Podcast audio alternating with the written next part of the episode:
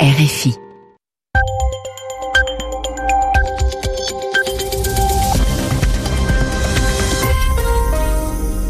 Radio France Internationale, il est 20h en temps universel, 22h à Paris.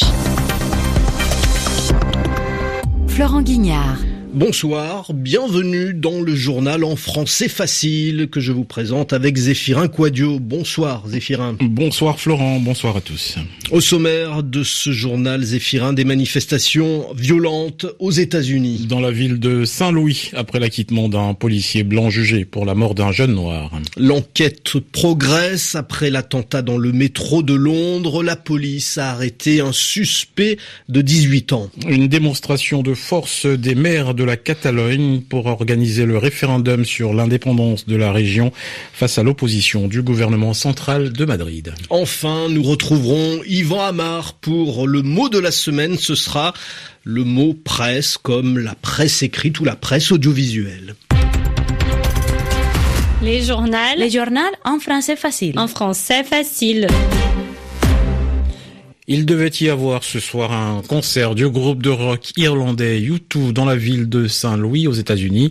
Il a été tout simplement annulé. La police se dit incapable d'assurer la sécurité du concert. La police de Saint-Louis est en effet euh, débordée après euh, des manifestations violentes provoquées par le verdict d'un procès sur le banc des accusés. Il y avait un policier responsable de la mort d'un trafiquant de drogue présumé. Il a été acquitté, le juge a estimé que le policier avait agi en état de légitime défense, qu'il avait tiré pour se défendre. Une version contestée par les proches du jeune homme tué. Le policier est blanc, la victime était noire, et le verdict a provoqué la colère de nombreux manifestants qui ont attaqué des commerces et se sont affrontés aux forces de l'ordre. Marie Normand. Je vais le tuer, ce fils de pute. Les mots prononcés ce soir-là par le policier Jason Stockley ont été cités dans l'acte d'accusation. Nous sommes en décembre 2011. Suspecté d'être un trafiquant de drogue, Anthony Lamar Smith est pris en chasse. Son véhicule est rattrapé, percuté. C'est là que Jason Stockley tire cinq fois sur le jeune de 24 ans resté dans son véhicule. Non coupable, a tranché vendredi le juge Timothy Wilson. Il estime que le procureur n'a pas démontré, au-delà du doute raisonnable, que le policier américain n'avait pas agi en état de légitime défense. Un millier de personnes se sont immédiatement rassemblées à Saint-Louis pour protester avant d'être dispersées à coups de gaz poivre par quelques 200 policiers anti-émeutes. Les autorités locales s'étaient préparées à de telles échauffourées. Des écoles avaient été fermées, certains événements reportés dans les environs de Saint-Louis.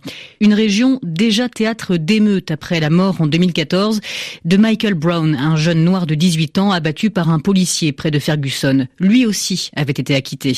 Quant à l'ancien policier de Saint-Louis, il s'est exprimé dans plusieurs médias américains.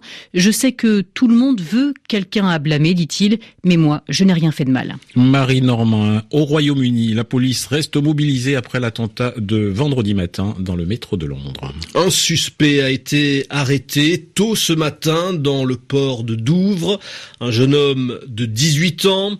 Une perquisition a aussi eu lieu dans un logement de la banlieue de Londres et la police britannique reste à la recherche d'autres suspects éventuels. Dans sa revendication de l'attentat, l'organisation État islamique avait en effet indiqué que plusieurs personnes avaient réalisé cet attentat qui a fait 30 blessés. Le pays est repassé en état d'alerte attentat maximal. Le Royaume-Uni, c'est vrai, est une cible privilégiée des terroristes, comme nous le rappelle Juliette Garbrandt. C'est presque un attentat par mois, cinq sur le dernier semestre, qui frappe le pays. En août dernier, un Britannique de 26 ans blesse trois policiers devant le palais de Buckingham à Londres. En juin, trois personnes foncent dans la foule sur le London Bridge avant de poignarder des passants dans le quartier de Borough Market. Bilan, huit morts et une cinquantaine de blessés.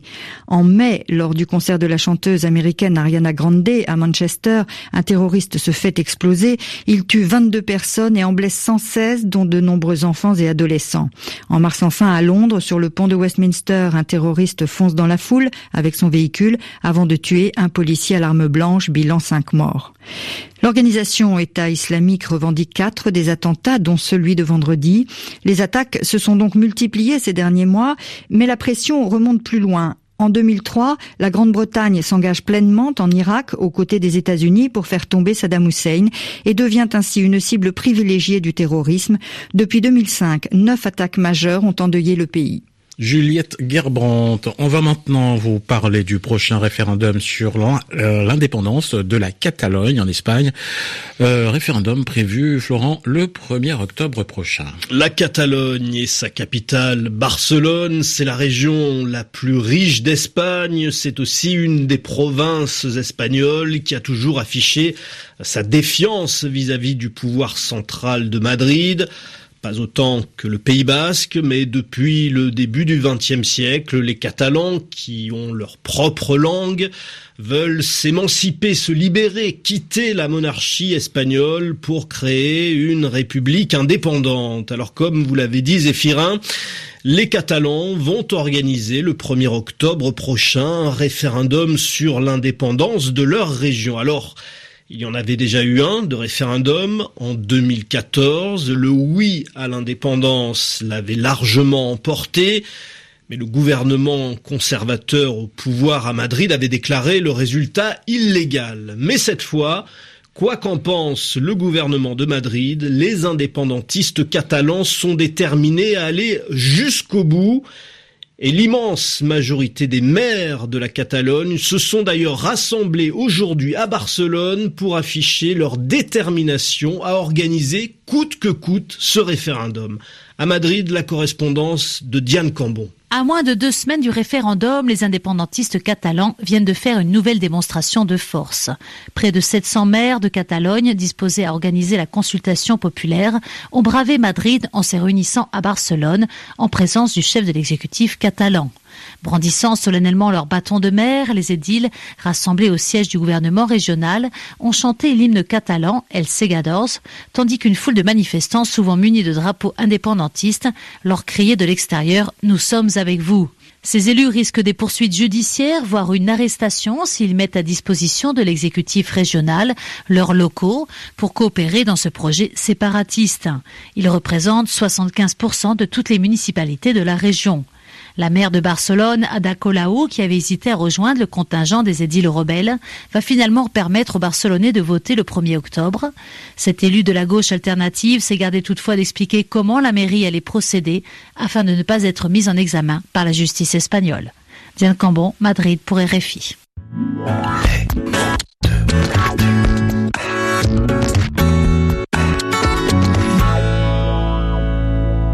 Sommes samedi et le samedi, Florent, nous avons rendez-vous avec le mot de la semaine d'Yvan Amar. Et ce soir, Yvan revient sur l'origine du mot presse, la presse écrite qui se porte un peu mieux en France. Yvan Amar. Bonne nouvelle pour la presse française qui va mieux, notamment la presse quotidienne nationale, c'est-à-dire les grands journaux qui paraissent tous les jours et sont diffusés, sont achetés partout en France. Alors, quand on parle de presse dans cette information, on redonne au mot son premier sens, qui vient de presser, c'est-à-dire appuyer fortement.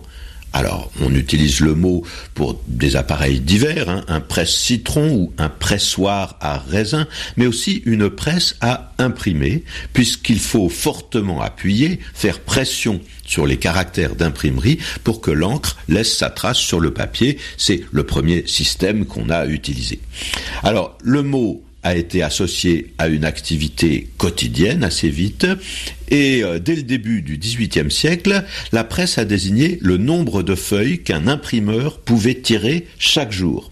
Et donc, le mot s'est séparé assez vite de l'activité du livre pour s'associer à l'activité du journal uniquement, c'est-à-dire d'une publication qui sort tous les jours, journal. Et le mot presse est depuis cette époque, très lié à toutes les parutions périodiques et très associé à une idée d'information.